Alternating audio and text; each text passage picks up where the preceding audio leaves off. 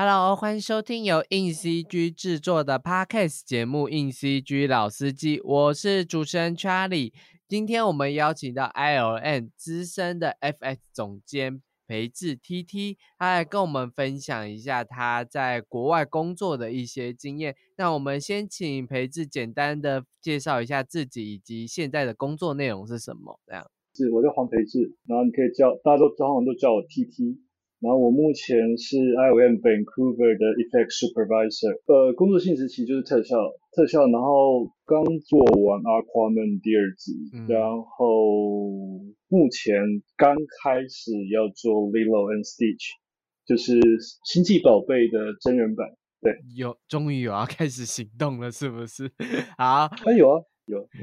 好，我们拭目以待，我们期待到底它会长什么样子。那我觉得其实培智在国外特效工作圈其实很久这样。那我们刚刚前面稍微小聊了一下，发现他其实是做原本是做 R D 的这样子。那你可以聊一下你怎么从？R D 转到就是做特效这件事情吗？因为当年其实我我对这一行是完全没有任何经验或者是经历的，就是我其实就是纯粹的 Computer Science 资讯科学系毕业，然后我当时只会写程式。然后只是因为那时候有个太太极影音有个国防艺的名额，所以基本上我就进去了。然后进去了之后，一开始其实也做的都是跟城市相关，就是写 render form，然后用纯粹用 C 加加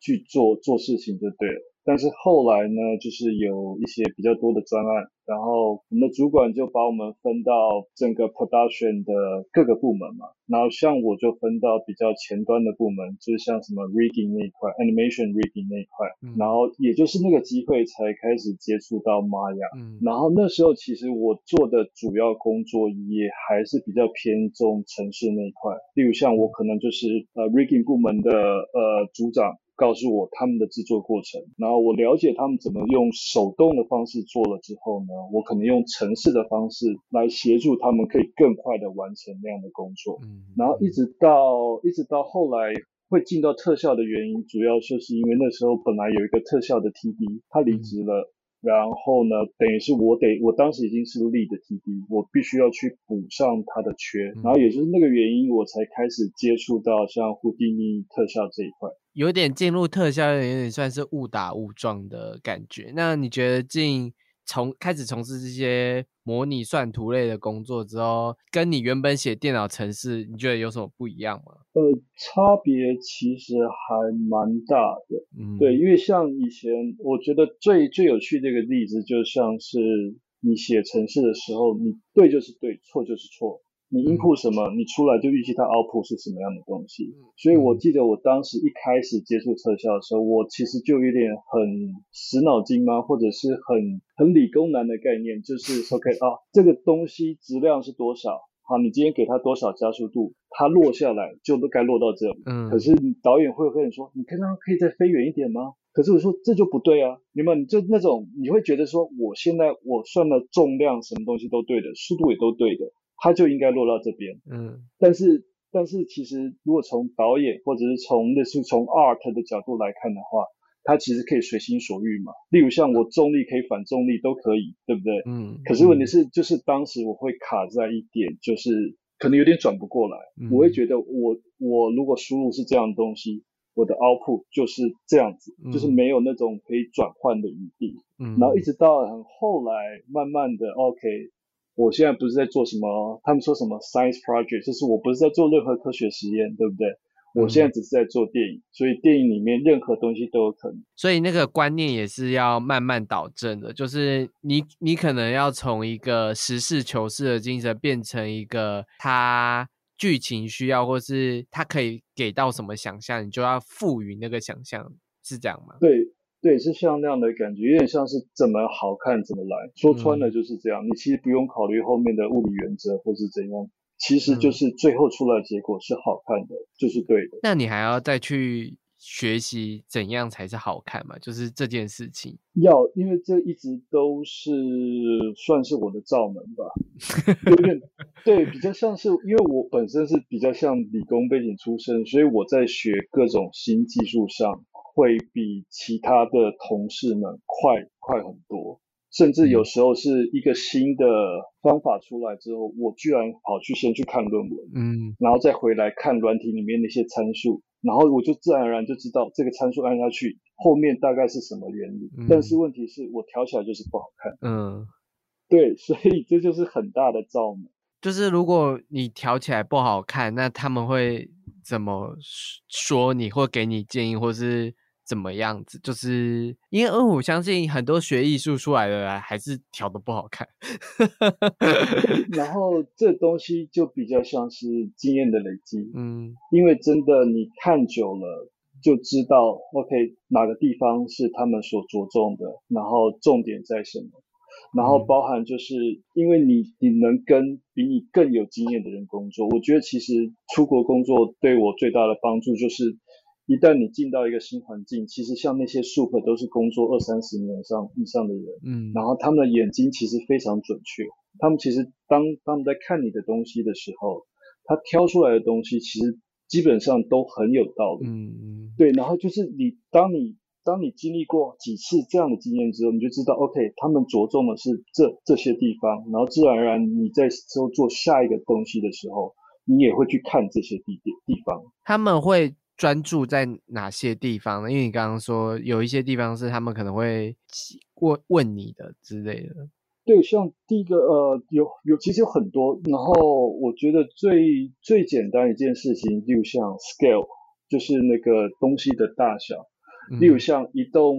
呃，一零一一零一倒塌下来，跟一个乐高积木倒塌下来，那个东西又像碎块掉到地面上，该弹起来的重量感，还有滚动那感觉，是不是就差很多？对，然后他们其实第一眼就可以感觉到，OK，这东西的 scale 就是不对，嗯，这是第一点。然后再来就是像什么光影，还有前后镜头的连续性，我觉得其实像越大的，因为在我上面其实就是呃 VFX Soup。就是最大的总监，所以视效总监，所以他看的东西其实看的比我看的还要再广。他其实看的东西有点像是，OK，这整段镜头，这一这这一整段剧情在讲的是什么？然后如果说在这边如果爆炸如果太大了，去盖掉了主角，对不对？像这个其实就是有点像是抢戏，嗯，因为其实所有的不管是特效或者虚拟元素，都是在讲故事，在辅助讲故事。然后以特效的角度来讲，其实都算是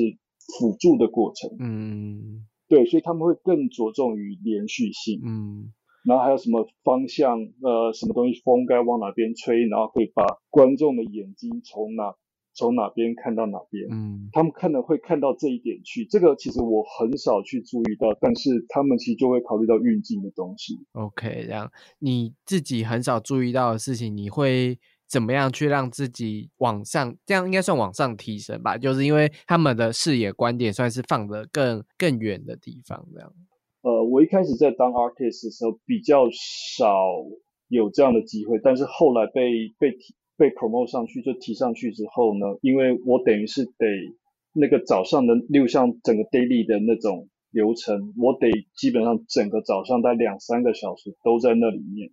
我可以看到所有人的镜头，每个部门的镜头，然后 VFX supervisor 或是各部门 supervisor 怎么去看那个东西。嗯，对，等于原本我可能只是在那种 daily 里面只待个十分钟的人，只针对只看我的镜头嘛。然后现在我等于是在里面可能得待两三个小时每天。嗯，然后去看人家去怎么点评那些东西。好，那这边又跟听众补充一下，所谓的 daily 就是特效公司通常。就是一天都会有一个会议，大概就是针对每个艺术家的镜头去做，就是刚刚说说的回馈。反正那培智可能从以前只是需要被回馈的对对象，到现在就是要给回馈给其他人之类的，应该是这样吧。除此之外呢，因为其实我自己知道我在这一块不足，所以我其实很多时候会有跟 VFX supervisor 有私下的一对一的交流，例如像我会跟他把所有，例如像这一这整个 sequence 的特效镜头都拿出来，嗯然后有些还没做，有些已经做好了，然后我就跟他说，这个是你要的吗？嗯然后我还会找一些参考，就说那例如像这段还没做，这个参考是不是接近你想要的感觉？有点像是我事先跟他 re 稿的概念，嗯有点像那种概念。然后之后呢，我我就知道他要的方向了，对不对？所以我才能帮底下的人看东西的时候给一个更明确的方向。培智现在也已经当到一些总监立德的部分，就是需要负责看别人的东西。那我想问一下，就是你还在当阿 T 的时候，你自己是觉得城市跟就那种艺术能力大概是要几比几之类的，或是你觉得真的需要城市能力才能做 FX artist 吗？特效部门其实还蛮极端的，我有看过有人完全不会城市，他就这样连连连，他大概知道他想要什么，他但他不会写任何程式，他就这样连连连就连出来了，嗯那调出来也很漂亮。嗯对，这这种人也是有，而且还做得很好。嗯然后，但是也有就是很城市底的人，嗯他说什么我都要用写的，或者是他有他自己的一套逻辑，然后他说我不想我不想每个镜头我都用手动做，所以他用什么城市的方式一口气做十个镜头，嗯也有那种的就很极端。我觉得特效部门还算蛮极端的，嗯但是我遇到的人基本上都就算不是城市，也会一点 script，嗯，就是在软体里面有你可能只需要写几行几行程式就可以做到某些效果。我遇到蛮多蛮多人，至少都有这个等级，对不对？其实特效还是有一些技术跟有一些艺术面的呈现，就不管是 R R D 还是 F S，都需要就是可能用他们自己的方式做出成品，因为最重要的还是对于就是每个人来说，最重要是你成品大概长的样子吧，就是这是一个比较着重在成品有没有达到标准的那个领域嘛。对，其实还是以最后结果论，只是就是组里面的人可能也真的也会有城市很厉害的人，然后那种人可能通常会分到就是比较棘手的镜头，例如像这镜头里面有一百个爆炸，你总不能叫人用手动去做一百个爆炸吧，嗯所以就会有一些可能城市背景比较强的人，他可以用城市的方法或用那种 procedure 的方式去做完了一百个爆炸。嗯，那我可以这样讲嘛，就是会城市的人可能在升值或是分配到的东西上会比较吃香一点。呃，其实会，嗯。对我我因为我其实我当年一开始进到 Rhythm Hughes 的时候，也是那种概念，就是那是有点像是我第一次从亚洲进到北美，然后我一开始去的时候也没有人知道我嘛，嗯。然后所以当时我分到也只是拿别人的设定的工具，然后套着开始做镜头，就跟一般的 artist 一模一样。嗯然后可是我隔一个月之后，我就跟公司请了一个礼拜假，然后那个 super 那个特效总监就问我你要去哪里？嗯我说我要去我要去 s e g r a p 我我因为我刚好那一年好像一二年的时候我投了一篇，嗯然后我就跟他说我要去 s e g r a p 演讲，然后那个总监忽然间就注意到我了，哦，所以你是有这样的背景的人，嗯然后回来之后我就马上被调了专案，然后就去做特效开发了。哦，，对，所以等于是那个东西有点像是让总监注意到，OK，哎，这个人好像可以做不同的东西。你当初被面试上的时候就没有说你会这个东西嘛？就是你城市开发能力很强之类的。没有面试的时候，其实其实跟我们现在现在我们在面试也是一样，其实一个公司里面有蛮多个特效总监的，所以有嗯时候其实真正带你的总监不一定面试到你，所以他可能不知道你的背景。我当时其实也是这样子。所以可能时时刻刻的要向别人证明自己的背景是什么，有意或无意提到，都会比较容易让别人对你有印象。这样，如果这个背景是非常特别的背景的话，对，我觉得其实其实，在公司里面，其实尤其是刚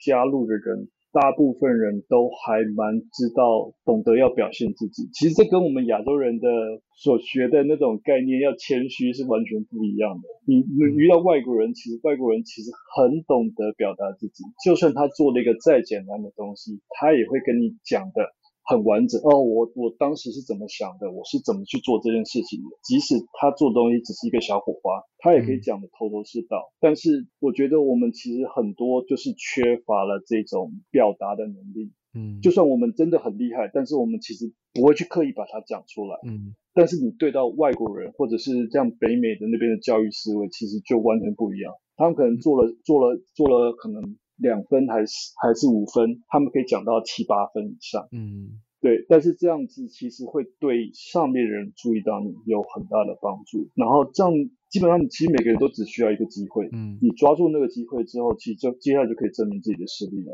就是在培智的履历上，其实有看到就去了蛮多，就是北美或者是中国的公司嘛。那你觉得就是北美跟中国的，不论是专案还是公司环境，你觉得有有差别吗？对，差别蛮大的，而且包含就是整个风气也不太一样吧。嗯不管是中国或者是台湾，其实有点像是你你当到了组长或者当到 super，你基本上就是要是最强的，所有人都要听我的嗯那种概念，有点像是老板的那种概念，对不对？全部听我听我说了就算，嗯我是技术最强的，有点是那种概念。然后所以所有人其实就会比较像是照着你你所说的方式去做。嗯但到了北美之后呢，或者是在外国，其实其实老实说，底下人比你强的人太多了。对，所以所以等于是决你你所做的决定不一定是正确的，他们可能随时都会纠正你。嗯。所以你你需要做的事情就是找好方向，就是所以所以其实像我，我跟你说，我其实很长很我花很多时间去跟 VFX Soup 去嗯。了解说这个东西应该怎么做，所以我要给一个正确的方向。嗯。然后当我把镜头交给交给某一个 artist 去做的时候呢，实际上我就只是跟他讲，OK，这个东西我们大概要朝哪个方向，细节你自己去搞定，嗯，因为他们其实每个人都很强。很强的自我意识跟创作意识这样子。对，所以包含就是他们可能技术上遇到问题，他们自己都能够解决。然后我这边做的事情只是我给一个明确的方向，然后另外一个我能够协助的事情是像，例如像我们特效，我们可能有时候是要等动画做好了我们才可以做。然后例如像我们做完之后，我们可能要交给后面的灯光部门、合成部门。然后我能做的事情呢，有点像是先帮他们把跟前后部门的关系都弄好。嗯就是我先跟前面部门说，OK，你的什么东西需要达到什么样的标准才可以提交给我们。嗯然后，例如像我们这边做完之后呢，我也跟灯光说好，就是我们这边可能要交给你什么样的东西，然后你得帮我们做到怎么样的水准，嗯然后才可以往后交过去。有点像是帮他们把就是上下游需要的东西都处理好，等于他们只要专注在于他们特效的创作，而且当他们拿到东西，我可以确保他们拿到的东西是呃 OK 的，他们可以继续专心去做，不需要去处理那些跨部门的问题，对不对？其实我觉得很多时候，supervisor 或是到主管级别的时候，主管的工作本来就是就不会细了，就是就会变成跨部门的交谈，或是跨部门的协调跟沟通，就是变成很制片的角色啊，就是主要工作的人啊协助主要工作的那些人这样子。那我想问你，就是你自己觉得哪一种 FX VFX 的需求是你觉得做起来会比较比较棘手的？例如爆炸，或是烟雾，或是什么样的需求，你觉得会是最难的那一种？呃，其实我们这个我们自己大家都有公认，就是魔法效果，魔法，魔对魔法魔法是最难的，或者是最吃力不讨好的。为什么？呃，魔法首先是我现在跟你讲，你你看完《哈利波特》之后，随便一个魔法，你心目中是不是有自己想象的一个画面？嗯那个魔法可能是什么？比如像是红色的，是蓝色的，每个人想法颜色都不一样，它那个魔法的形态也不一样。那当然，这个东西在制作过程中也是一样，就是可能我们 VFX supervisor 有一个想法，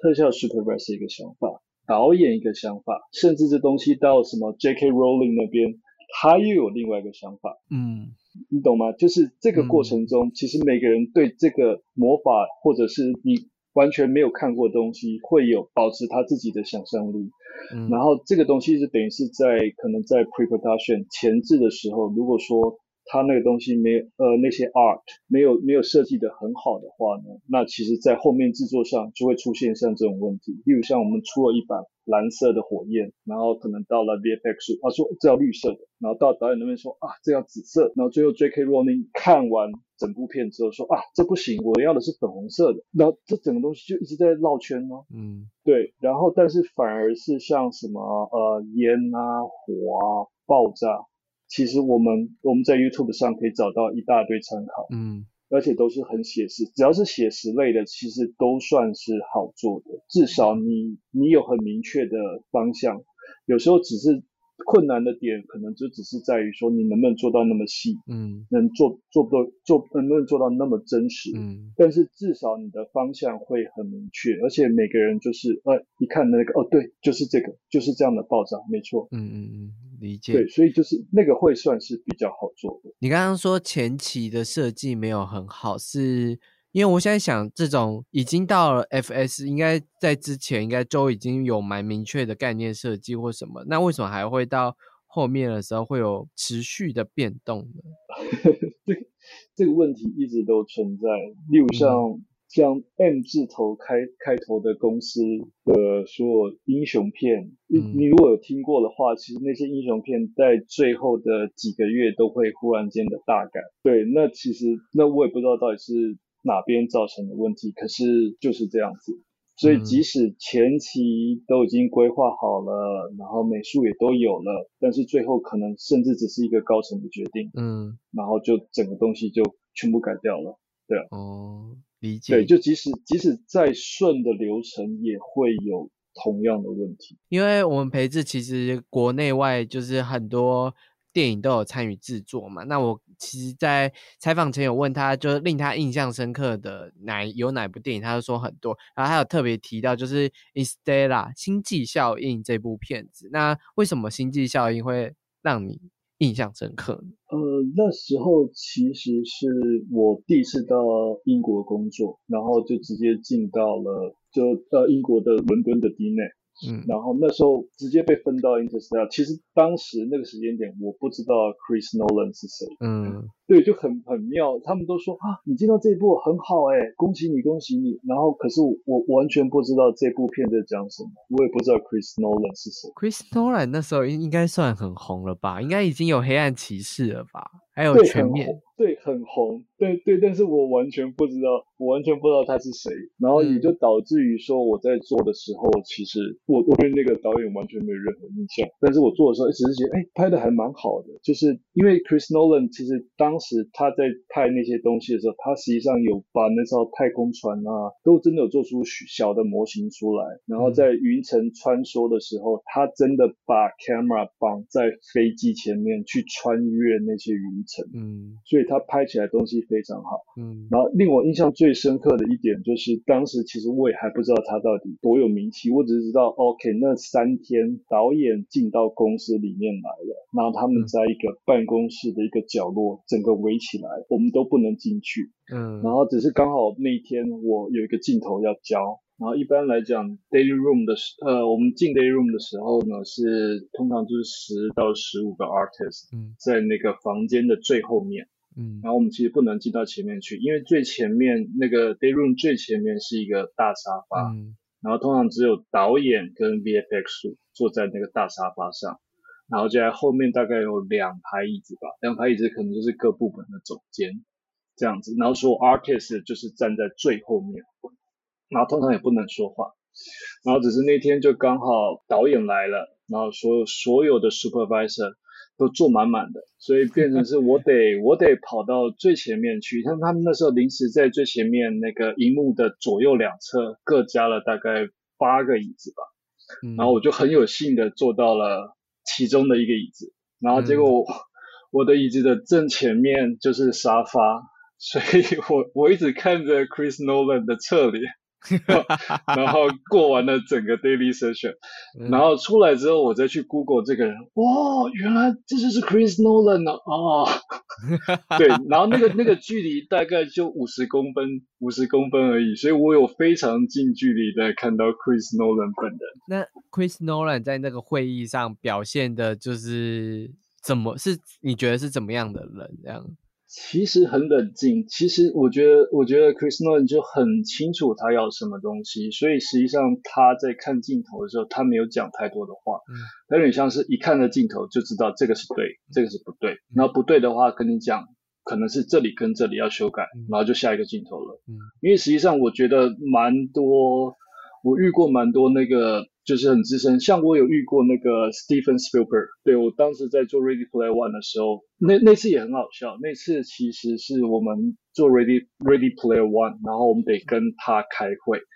然后他说他那一天要出海啊，出海。对我们那天在开会的时候很夸张，他在他私人的游艇里面有一个放映厅，然后他在那个船里面的放映厅跟我们开会，对。对，所以所以那也是很惊人，但是它其实也是很快，就是我们可能一口气秀了大概二十多个镜头吧，他可能整个跟他的会议可能才十五分钟内就搞定。嗯，对，就是他很明确，他其实看完看可能看一眼看两眼就知道哦这对这不对，然后不对是哪里不对。对我所以我觉得其实蛮多很有经验导演，其实在看看镜头的时候都还蛮快的，很明确就对了。刚 Radio Play One 就是一级玩家，我相信应该大家都知道。我补充一下，这样子好，那就是这些。我觉得有幸在大导演，或是有见到大导演，真的是蛮值得夸耀的事。毕竟他们后续推出来的作品一直都蛮震撼眼界的这样子。那刚刚有裴志有提到，他有去西挂，就是投那个论文嘛，就是西挂，就是你跟西挂的渊源是从。一开始你就知道这个展会这件事情了。呃，这个有点像是我开始上班之后，因为我其实我在大学跟研究所学的是比较像 robotics，因为比较像人工，诶，其实有点像人工智慧，但是当时只是比较初级的，就是像路径规划，然后怎么引导机器人去走路那种概念。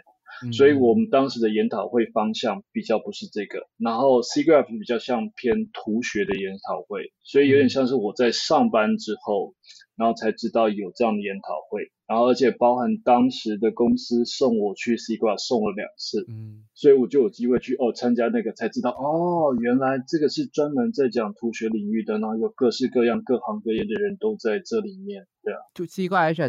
关于图学有非常多的论坛，非常多的内容跟展会嘛。那培智在二零二二的时候也有去分享他在参与一部电影叫《丛林奇航》的特效技术。那可以先分享一下这个特效技术大概是什么样的技术？可以爆雷没关系。哦，好好好，对，那这部我就不知道大家有没有看过，但是这部这部《丛林奇航》，当时我在刚进这个案子的时候，其实我也不知道这是什么。然后那时候总监就用呃呃大概简短的几句话，我大概就知道是什么。他说：“你有没有看过那个《A Pirates Caribbean》？就是什么？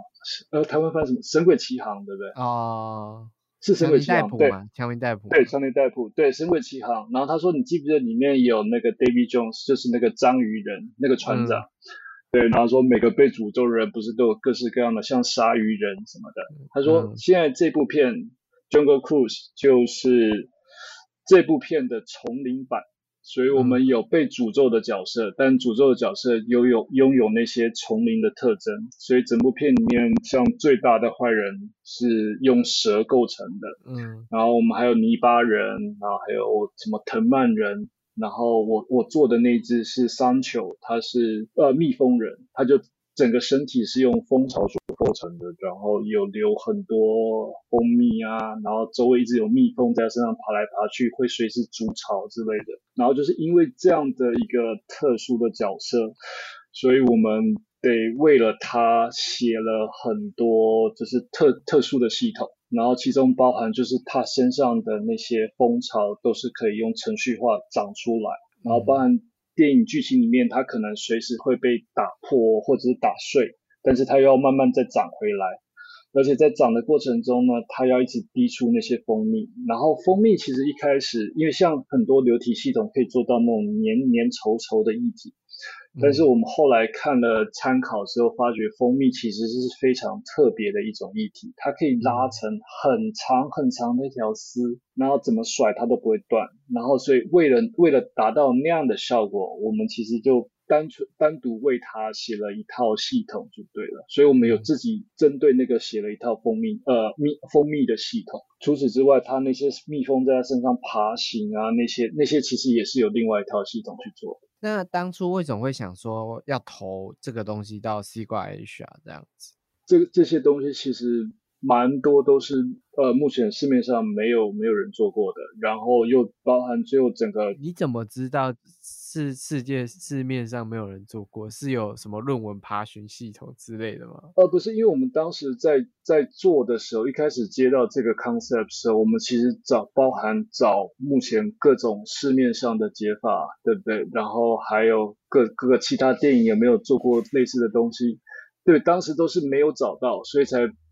所以我们才被迫得花时间去单独为了那个写到写出那套系统来。在制作的时候就已经寻找了各个资料这样子。对，然后就是因为找过，然后发觉就是目前可能市面上没有，而且包含之前其他公司也都没有发表过这些方面的东西，所以我们才觉得 OK，对，或许真的有它的特定的价值，可以值得跟大家分享。那申请西瓜演讲或这种东西会？这过程会很复杂吗？呃，过程其实不会很复杂，就是你写完东西之后，然后你就可以交给他们审核嘛。审核通常会有大概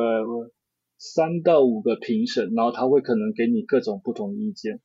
然后你再根据他的意见来决定就是怎么修改。然后而且包含就是他们可能是就是投票制嘛，可能会觉得你这东西可能学术贡献不够，或者是怎样，然后就可能啊不接受。之类的，但是在我们公司要投到那个的话，其实还需要过很多额外的步骤，因为像我们有很多的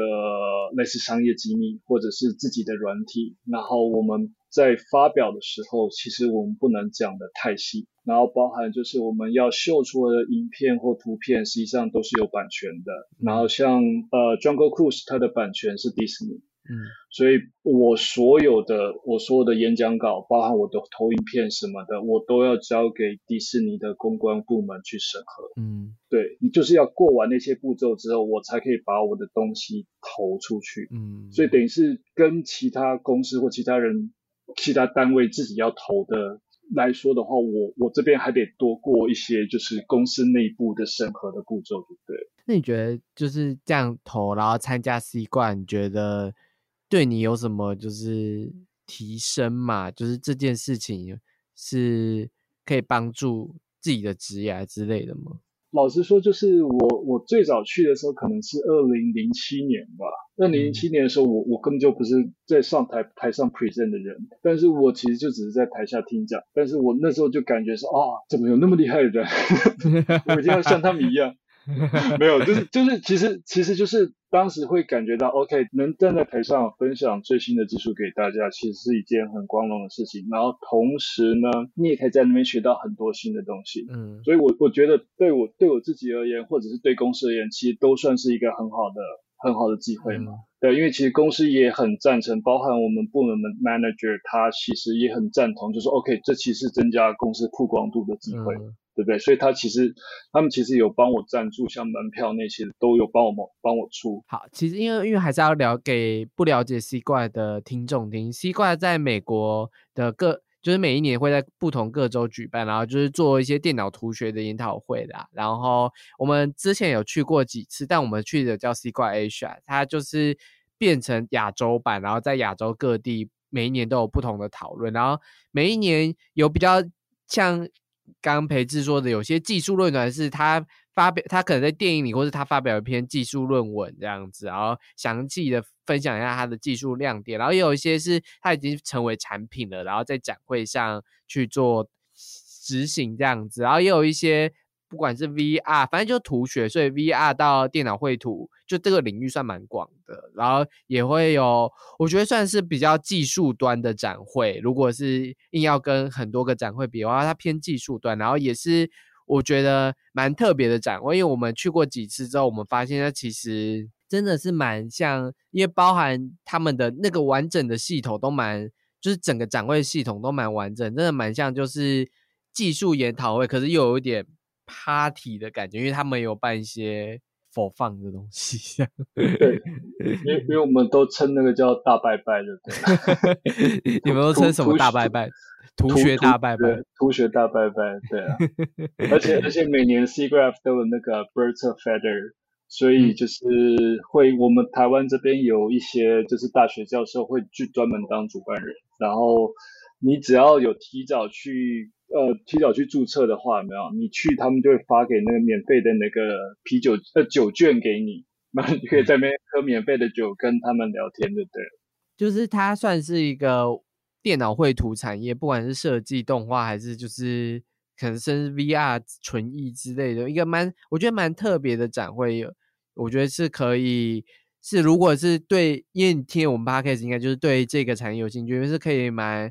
去特别去关注，然后今年的西瓜 Asia 在雪梨这样子。好，那聊完就是有技术展会的分享之后，就回到就是其实培智一直以来都有的，就是最近就开始担任 supervisor 的职位嘛。那你觉得 supervisor 的工作，因为我相信当主管应该就知道，就是每天的会议就会很多，然后自己要做的事情其实也有一些。那你会觉得在这些会议啊，确认进度跟自己的时间调配上，你有不习惯，或是你怎么去调配这件事情吗？这个其实老实说，我我觉得我自己还没有处理到非常好，因为真实的状况就是我我在 Aquaman 的时候，我一周一周工作四十小时的状况下，我可能开会时间占到二十二到二十八个小时。对，然后同时呢，我手上会绑几个特定的 hero shot，因为因为其实从 Aquaman 一那个那个女主角 Mira，嗯，她的魔法就是我做的，嗯，然后所以到 Aquaman 二的时候，等于是我也得去接手她的魔法，嗯，对，然后然后等于是我手上也有绑一些 hero shot，然后最后弄到后来是有点像是我得用加班去弥补做我的镜头。但是我可能平常早上在开会，下午就跟 artist 一对一，然后去做那些看他们镜头啊，或者是去跟跨部门沟通。所以等于说我很多白天的时间是花在花在部门上，或者是花在会议上，然后一直到了晚上才开始做我自己的东西，或者是周末。那什么时候开始就是要一一对一？就是到到底是什么情况，你才需要一对一对艺术家？就是进行指教呢？呃，我我觉得其实我蛮常一对一的，对，因为一对一其实蛮好的，就是有时候其实就像就只是像我们这样聊天，或者跟他聊一聊一下，OK，你最近怎么样？你这个镜头，呃。你觉得你做上面有没有什么问题，对不对？就可能只是，就算他做的很顺，我也可能只是跟他聊一下，甚至是聊一下说，哎，我们接下来有好几个不同类型的特效，你对哪个比较有兴趣？嗯，对，其实有点像是，因为尤其像我们现在全部都是在远端，嗯，如果是在办公室的话，我可以看到那个人在抓头，那个人在在蛮呃愁眉苦脸，对不对？你就知道哦，他卡关了。嗯，但是。在家上班，他如果不开荧幕的，他不开那个 camera 的话，你根本就不知道他发生什么事。我们最常遇到的状况就是，可能你这个人一个礼拜不跟你讲话，然后下一拜他就说啊。我我这东西教不出来，对，这个是在家上班最常遇到的问题。然后你你只能做的事情就是你可能三不五时去关心他一下，对不对？你又不能说你这东西好了没？有没有？你一直催他进度的话，他会有压力，对不对？那如果他们交出来的作品就是不符合需求怎么办？对不合需求的时候，其实就得花更多时间在一对一上。你可能要了解，OK，为什么你这个方向不对？是是是技术上的问题吗？还是说我我给的方向不够明确？如果是我给的方向不够明确，那我可以花更多的时间去把我知道的方向跟他讲。对，或者是如果是技术上的问题，有时候其实因为我底下还有个 lead 嘛，一非 lead。它可以去帮忙去解决，就是更更细节的技术问题，包含就是可能某个软体里面某个节点可能有些问题，他不太会用，对不对？他可以花可能半个小时一个小时去跟他讲那个东西怎么用。那你自己觉得就是从事 supervisor 以来，你觉得有什么是让你最不习惯吗？我觉得有点像是我 有时候其实老实说做东西的时候，我也是。方向也不确定。但是在那种情况下，我只得硬着头皮给出一个方向。嗯，你懂吗？就有点像有些东西，其实我自己也不知道，对不对？但是底下就是你你不确定导演的意思，或是你其实他们都偏模糊，然后你自己也没有一个定论说要往 A 还是往 B 走嘛？对对对，然后但是在那个当下的时间点，我得必须很快的做出反应，对不对？哦哦哦，很快的做出决定，这件事才是就是 something happen 的的东西，对不对？对对对，我觉得像这种东西，就是我我还是很不习惯，因为其实如果说你很明确跟我讲要怎么做的话，有有点像是我们所接受的观念都比较像是这样。OK，你明确跟我讲怎么做，我就我就努力去做就好。对，但是到了到了一定程度之后，实际上呃有点像是像我现在在很案子的很开头，其实像导演或者是他们在拍的时候，他们他们其实自己可能有粗略的想法，但是他们也不明确。然后等于我这边我也得有我自己的想法，等于是等于是我得我得提出我的创意，然后去秀给他们看，这是不是你们要的？嗯，那种感觉。哦，对，其实就是很很不确定性的东西就对了。简单来说，就是你要帮他们找到一些方向跟一些细节要怎么做，然后让他们觉，让他们可能有很多个选择方案，让他们觉得哦，可能 B 才是他们要的，或是也不是很多个选择方案，你提的每一个方案让他们去筛选，是有可能是哦，原来这才是他不要的，就是这也是有可能的这样。对，有点像是这样子。但是以前在以前在当 artist 做的时候，其实可能像整个东西都已经拍摄拍完了，对不对？所以我得到的东西，即使是这样的，可能就是来回可能就大概十次、二十次最多。可是现在我在的状况有点像是我可能提个东西，会影响到他们现场在拍的东西。对，那 OK 理解，就是那个成本或是那个风险变高吗？对，就是很不确定。就是以前就是他们都已经想好，对不对？他们拍完，只是可能有些我们东西在实作上可能来回好几次，对不对？但现在有点像是我我这边可以讲出来的东西，是对他们来讲是一个可行性的提案。嗯他们可能听了我这个提案之后，OK，好，那我再多拍一些什么东西，这样是不是就可以这么做了？对，就我自己会很怕。但我觉得这应该就是成为主要创作团队之后都会面临的苦恼吧。我觉得这个，我觉得也也跟创作有关，因为创作本身就是一个不确定的。然后我刚刚听你们讲那么多，培智是一个可能就算已经这么经历这么多创作，还是有一点理工思维的，就是跟不是，就是这种在这种状况下，可能就会有他真的不是是跟不是的问题。对，对我我其实就是就是没有你你不给我一个很明确的东西的时候，我其实会很怕。OK，但我觉得相信其实不管是哪哪一种思维的人，但但到都一定会有不确定的时刻。就算是 Nolan 那个等级的创作者，一我觉得他相信他还是有不确定到底要怎么做的时候，只是他没有表露出来。我其实没有很确定这样，但我觉得我觉得其实就是这一点，要要你要能不露痕迹的 迟疑。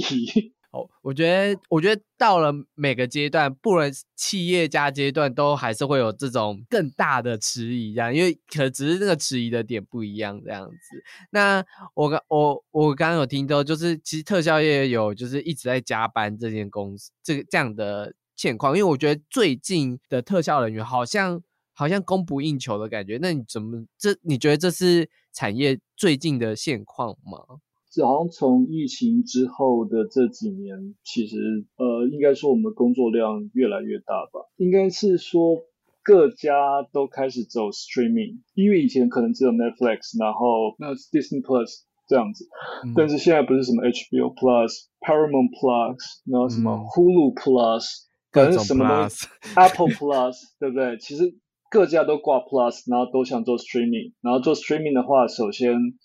你要吸引人家去订阅你，你需要有类似像一个很棒的剧或很棒的电影，而且其实这东西要一直不断，嗯就是可能你可能每个月或每每个礼拜要上一部新的片，嗯才会吸引人家继续保留你的账号。嗯然后就是因为这个工作量，就是他们每个每个礼拜都要上个剧的话，那是不是就有很多很多 content 很多内容需要制作，对，然后所以才变成是像我们今年可能就有十八个案子，哇，真的好多。对，这种东西在我们以前可能一年大概就五个案子、六个案子，你就知道那工作量多很多。就是因为其实远看来看，就是最近其实蛮多电影的特效都被观众诟病这些，我们就不讲。哪一部电影我们忘记就是这件事？那你自己觉得就真的是因为一直修改跟这样子供不应求造成的吗？对啊，我觉得其实有，因为呃量多的话，首先就是你你的资深的 artist 不够，然后再来就是修改也是一个问题，修改修改其实是某某家公司的最大的最大的诟病嘛。对，然后就是。因为一部电影通常制作期，如果你你包含 pre-production 的话，可能到两年到三年都有，然后一直到拍摄完之后 post-production 就是后置的部分，平均来讲大概就是八个月到一年吧。但是很多时候我们遇到大修改都会在最后的一两个月，对，然后最后的一两个月其实大家都已经在。最后赶冲刺把所有东西做完的时候，忽然间他就说：“哎，这整个 sequence 可能一百一百个镜头不要了。啊，我们重重重改剧本，然后就重做动画，然后对，然后那个东西又要赶在，因为他们其实电影很好玩，它有发就上映的时间嘛，那时间都已经是压好的，嗯，尤其像一些大片，可能暑假档、圣诞节，它那时间都。”都压好的，嗯，但是他会在上映前，他们可能我不知道是发生什么事，可能是交给更高层的人一看，哎，然后发觉这东西不对，然后就全部改掉了，嗯，但是上映期不变，所以就变成是得加班到很夸张的数字去把那东西在时间内做完，然后品质就下降了。我有问一下，就是你有没有遇过，就是你自己做了某部电影，你参与了某部电影，可是却没有放到最后的 RAW 卡上面吗？呃，有有，对，因为以前以前我在我在大陆的时候，我在 BasicPad，然后那时候其实 BasicPad。他所接的东西还蛮特别，有时候是国外的二包，就是外包在外包，然后也有外包在外包，就三包到那种程度，然后到三包那种基本上就名字都没有，连公司名字都不会放上去。然后有时候二包的话是会放公司名字，就公司名字一行，所以当然说底下 artist 的名字都不会进去。对，反正我有遇过。另外一种相反的状况，那也蛮好笑的，就是那时候是 Vancouver 刚开始有类似像退税 tax credit，所以就是他们就是在呃电影如果是有百分之五十或六十是在加拿大在温哥华制作的话，然后那个制片方可以拿到退税，可能百分之三十五还四十的退税，类似像那样子。然后所以那时候因为那时候整个温哥华的产业还没有那么成熟。所以等于是里面的人没那么多，然后变成是整部电影实际上大概可能百分之六七十以上，其实都还是在美国做完的。嗯，但是最后电影上了之后，你会发觉那些做的美国人的名字都没在上面，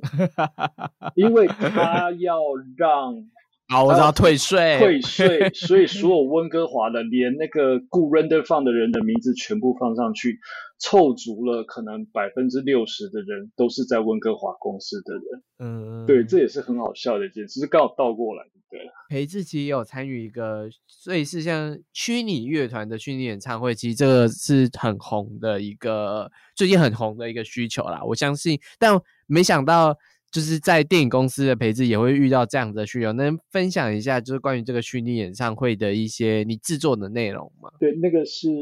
啊，那是阿巴 A B B A 一个非常老牌的团体，伦敦的 Putting Mill Land，他他们在那边帮他剧做了一个剧院哦。如果你在地图上查 Putting Mill Land，那个那有一个地铁站。然后那个地铁站一出来，他们帮他盖了，帮他们盖了一个剧院，然后那就是虚拟的剧院。然后我们当时做的内容，其实就是因为现在那些那些呃歌手，那那四个阿爸那四个人，其实现在可能都已经。七八十岁以上的，嗯，就也也唱不了，也跳不动了，嗯，但是他的歌其实都是经典，像什么妈妈咪呀，嗯，Money Money Money 那些其实都是他们唱的，就是我们以前听过一些很很古老、很经典的歌都他们唱的，嗯，然后他们就是呃希望能够把这样的虚拟演唱会再推下去嘛，所以我们就接到了这样的一个案子。那个案子的规格是算是我目前从业以来做过最高的规格，就是它整个里面的虚拟的荧幕是二十二 K，哇，二十二 K 什么概念呢？就是美丽华的 IMAX 剧院，其实美丽华还不到五点六 K，美丽华好像才四点八 K 而已，因为它荧幕没有真的那么大，嗯，但是美丽华那个荧幕，你就想象它是假设五 K 好了。嗯，然后把它放大四倍，嗯，就是二十二 K 的感觉，嗯，对，然后呃，那是整个主荧幕嘛，然后主荧幕之后左右两侧还有那种巨型的 IMAX 荧幕，然后那个那些荧幕呢，就像你在看演唱会的时候，呃，旁边不是有荧幕，然后照着歌手的脸吗？然后那个那个两个荧幕就是对到那个等级，所以这两个左右两个荧幕都是 IMAX 五点六 K，然后要要去照到虚拟人的脸上，所以你就知道那个东西对对我们来制作制作上来讲需要做到多高的精度，因为那也是我第一次做案子，然后东西已经做得很真喽，然后我们我们甚至是在看的时候会发觉，哎。这个怎么表情很真的，或者他的嘴角怎么在笑的时候不会不会动，然后你会觉得，哎，这个人好怪哦，怎么皮笑肉不笑？我第一次看到那种整个人毛起来了。他们其实，在那个虚拟人里面有一个这个呃理论叫什么恐怖谷 （Uncanny Valley）。嗯，恐怖谷理论就是当你做这种东西做到拟真到一个程度之后，只要有一点点的小细节不对。你就会觉得毛毛的，嗯，就觉得很恐怖，就对了。然后当时我在做的时候，其实就是我没有，我没有真的有看到那种很恐怖的感觉，就是例如像你看到一个很真的虚拟人在看你的时候，然后他的眼珠没有对焦，嗯，你也会觉得很毛，嗯，对。然后但是当时就是我们有机会做到这样的东西，然后但是里面其实我一开始去的时候，我也没发觉需要做特效的部分，但是那个有点像是我们公司里面第一次把。呃，头发，然后衣服布料模拟用胡迪尼，然后等于是我们公司里面呃特效部门算是对胡迪尼比较熟悉的部门，所以有点像是我们用我们特效部门就进去协助就对了。然后但是在协助的过程中，有点像是因为我我得还是得跟原本的 CFX 部门做一些，例如像植物的厘清嘛，所以等于是最后我就带呃特效部门做了两首歌，然后。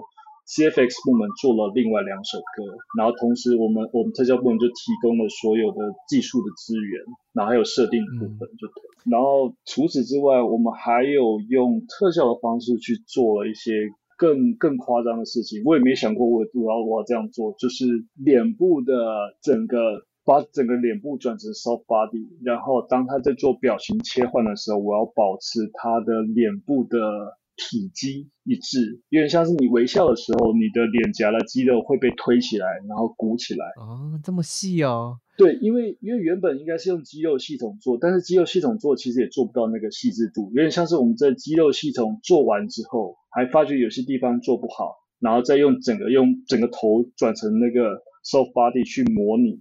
然后得到那些效果就对了。然后还有另外一个像什么 sticky lip 也是一个很有趣的东西，很细微的东西。sticky lip 有点像是你你在说 M 的时候，嗯，然后 M 你嘴巴张开之后，你的嘴唇其实会微微的粘住，可能一两个 frame 那样的时间，非常短的时间。但是在五点六 K 的大荧幕看你的脸部特写的时候，那个很明显，你会发觉它的。嘴就是要那样子才看起来才是对的，所以我们就是有有机会做到那样的等级，然后就觉得还蛮有趣的一个案子。对，就是其实也是讲现在的就是这种虚拟演唱会的需求。虽然现在演唱会大部分现在疫情过实体的蛮多，但我觉得就是虚拟演唱会在疫情期间这个都算是让特效产业又多了一些就是额外的一些专案来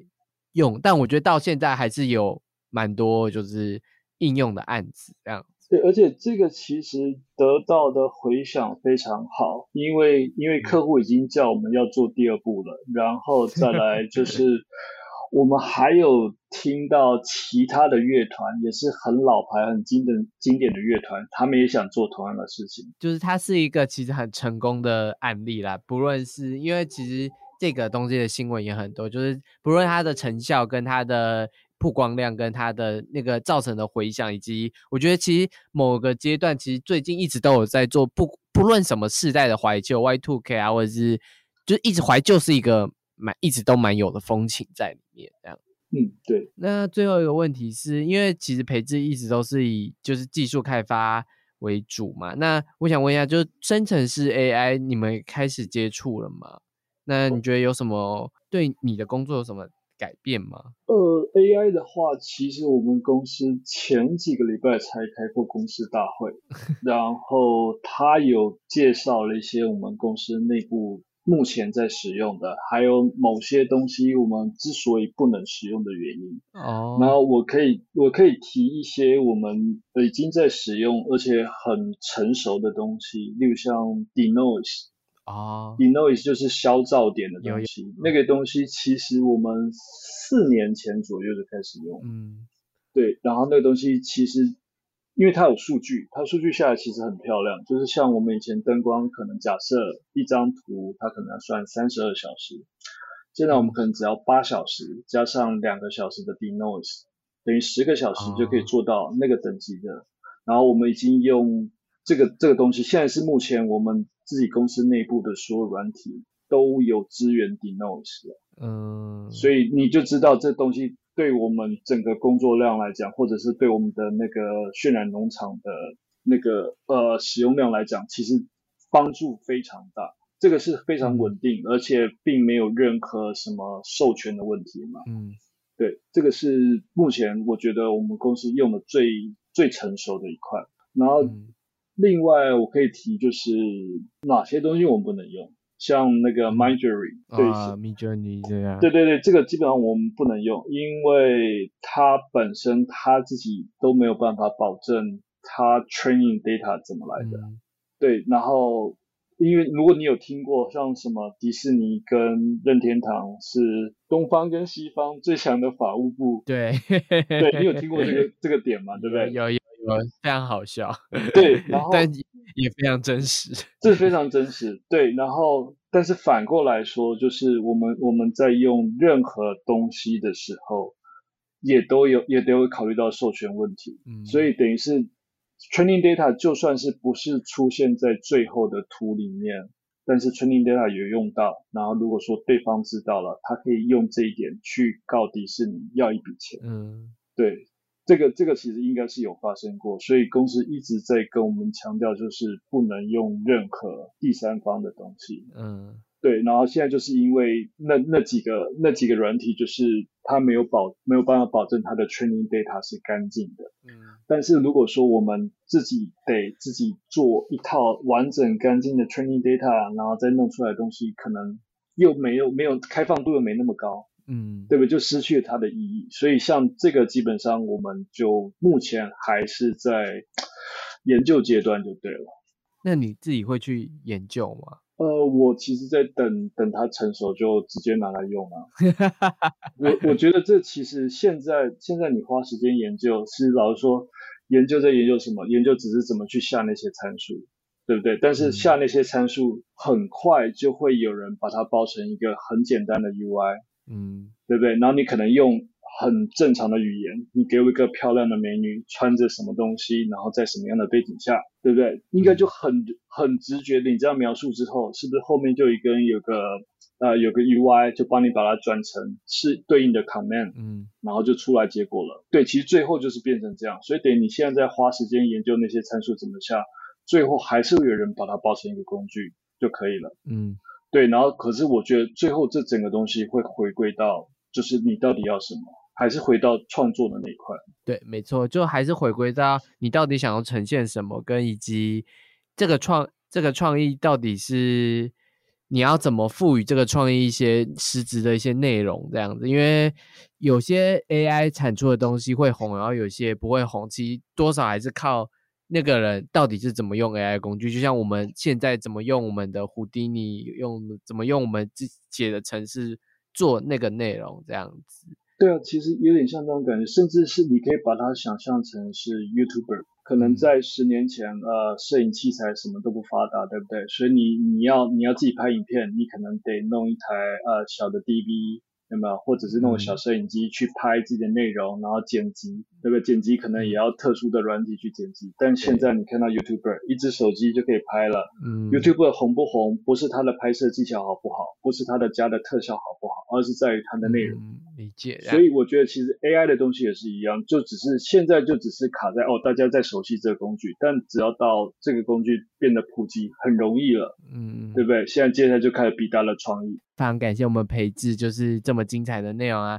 那如果喜欢这一次的专访的话，可以到硬 CG 的 IG 或脸书私讯小编来分享对节目的心得，或者是这一集的最下面有一个连结，你也可以到那里分享心得给我们主持人哦。如果你想要了解更多，就是国外啊，就是国外特效业的报道，也都可以追踪硬 CG 的社区。网站我们都会分享一些详细的内容啊，那这里就是这一集的节目啦。那不要忘记继持续订阅，然后并把这个节目硬 CG 老司机评五颗星哦。那就是这一集的节目啦，我们下次见哦，拜拜。